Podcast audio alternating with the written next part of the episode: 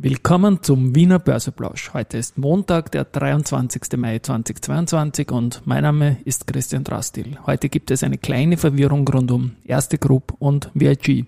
Die heutige Folge des Wiener Börseblausch steht natürlich wieder im Zeichen von Market and Me. Hey, here's Market and Me, podcasting for equity.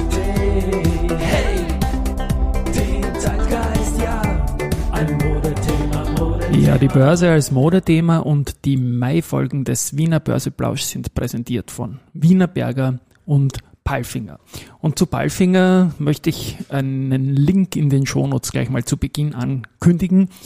Am Wochenende war die Invest in Stuttgart, die größte Anlegermesse im deutschsprachigen Raum, und Palfinger war da immer dabei, so auch heuer. Jetzt hat es ein paar Mal nicht stattfinden können virtuell, aber immer wenn es stattgefunden hat, war Palfinger dabei.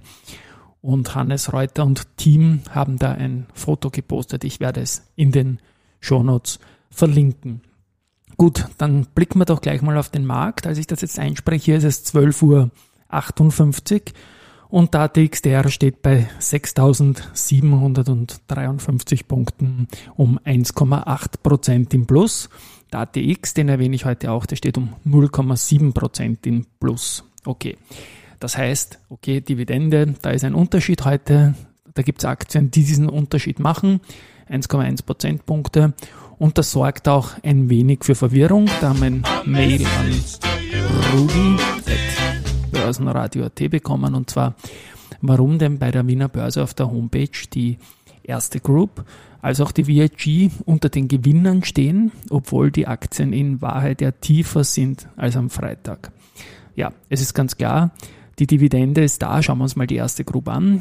Die ist bei der Wiener Börse mit 28,78 Euro und 3,41% im Plus angeführt. Wenn man jetzt hergeht und sagt, dass die Aktie am Freitag bei 29,43 geschlossen hat, dann errechnet sich da ein Minus von 1,93%, aber richtig, die Dividende 1,6 Euro brutto, dann frisst dann noch der Herr Staat 27,5% Käst für einen Privatanleger weg, aber da geht sich in Summe schon ein Plus einfach aus. Das Verwirrende daran ist jetzt, dass wir haben ja den ATX-TR, also Total Return inklusive Dividenden, und den normalen ATX, wo der Dividendenabschlag quasi als Minus dann dargestellt wird in den Kursen und auch schwächere Performance heute ganz sichtbar auch darstellt. Und bei beiden wird auf der Homepage der Wiener Börse aber ein Plus von 3,4% dargestellt, obwohl es eigentlich für den ATX kein Plus ist, aber für den ATX-TR schon. Aber ich denke, das ist dann die Einzelaktiensicht, die halt nicht auf Indexsicht durchstrahlt. Auf jeden Fall für uns Privatanleger, die Aktie ist heute etwas günstiger als im Vortag, aber man hat mehr Dividende dann in ein paar Tagen am Konto, als der heutige Kursverlust darstellt. Und deswegen sind auch die Indizes im Plus. Ich finde das gut. Ein bisschen unklar ist, dass das nicht alle gleichmäßig darstellen. Also ich glaube, Bloomberg zeigt es auch inklusive Dividendenabschlag an, also zeigt die Aktien im Plus. Die großen Datenprovider wie Teletrader zeigen die Aktien im Minus. Ja, muss man nachrecherchieren, ist, glaube ich, eine wichtige Sache. Spannend ist noch, heute ist der 99. Tag im Jahr 2022, Handelstag, und wir stehen nach 98 Tagen, 48 Gewinntage plus 50 Verlusttage. Heute könnte es zu 49,50 kommen, ja, und morgen schauen wir, ob sogar ein 50-50 möglich ist. Aktien, die zuletzt einen All-Time-High gesehen haben.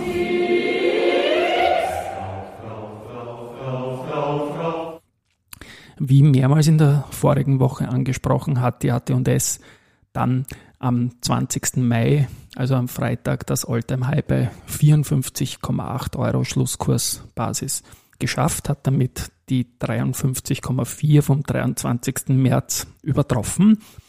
Und auch heute ist die Aktie um 3,4% im Plus und bereits in der 56er Region, also da könnte sich ein weiteres All-Time-High ausgehen. Das wäre dann das 7. All-Time-High im Jahr 2022. Und dann gibt es noch 3 weitere Aktien aus dem ATX Prime, die heuer schon ein High gesehen haben. Und zwar sind das die Frequentist, die hat 3 neue Highs heuer ermittelt. die Meier-Millenhof, ewig lang dabei und auch heuer zwei heiß, also für mich hervorzuheben.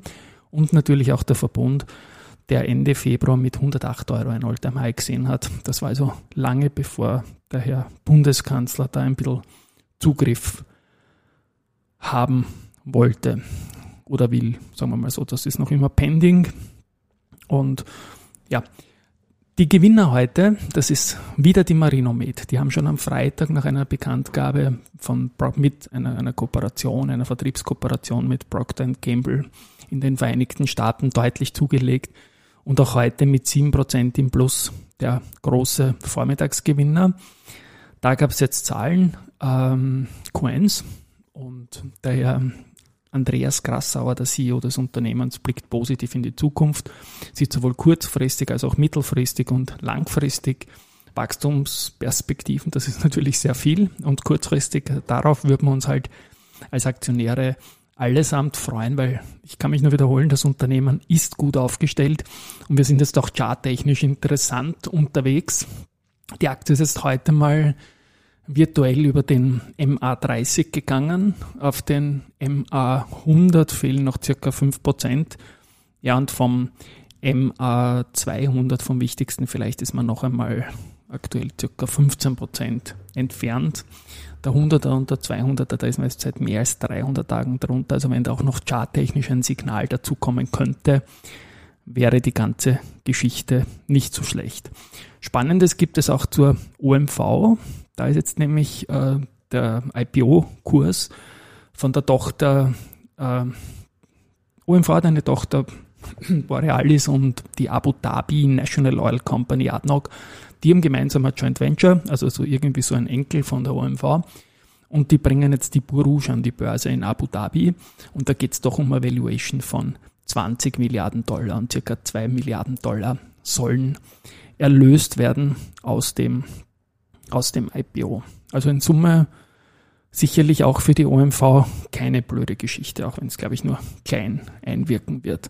Zu der OMV gibt es von der Société Générale auch eine bestätigte Kaufempfehlung. Das Kursziel geht von 60 auf 67 nach oben. Die Wiener Berger wird von der BNP Paribas Exam mit Outperform bestätigt, das Kursziel aber von 39 auf 36 € reduziert.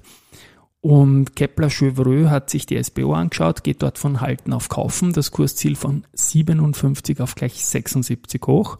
Ein noch höheres Kursziel hat die Odo BHF für die SBO, nämlich die haben von 65 auf 85 € erhöht, bleiben aber bei Outperform. Also das ist kein Kauf, das wundert mich ein wenig. Dafür hat Haug und Aufhäuser bei SBO das Kaufen bestätigt und geht von 80 auf 84 € hoch.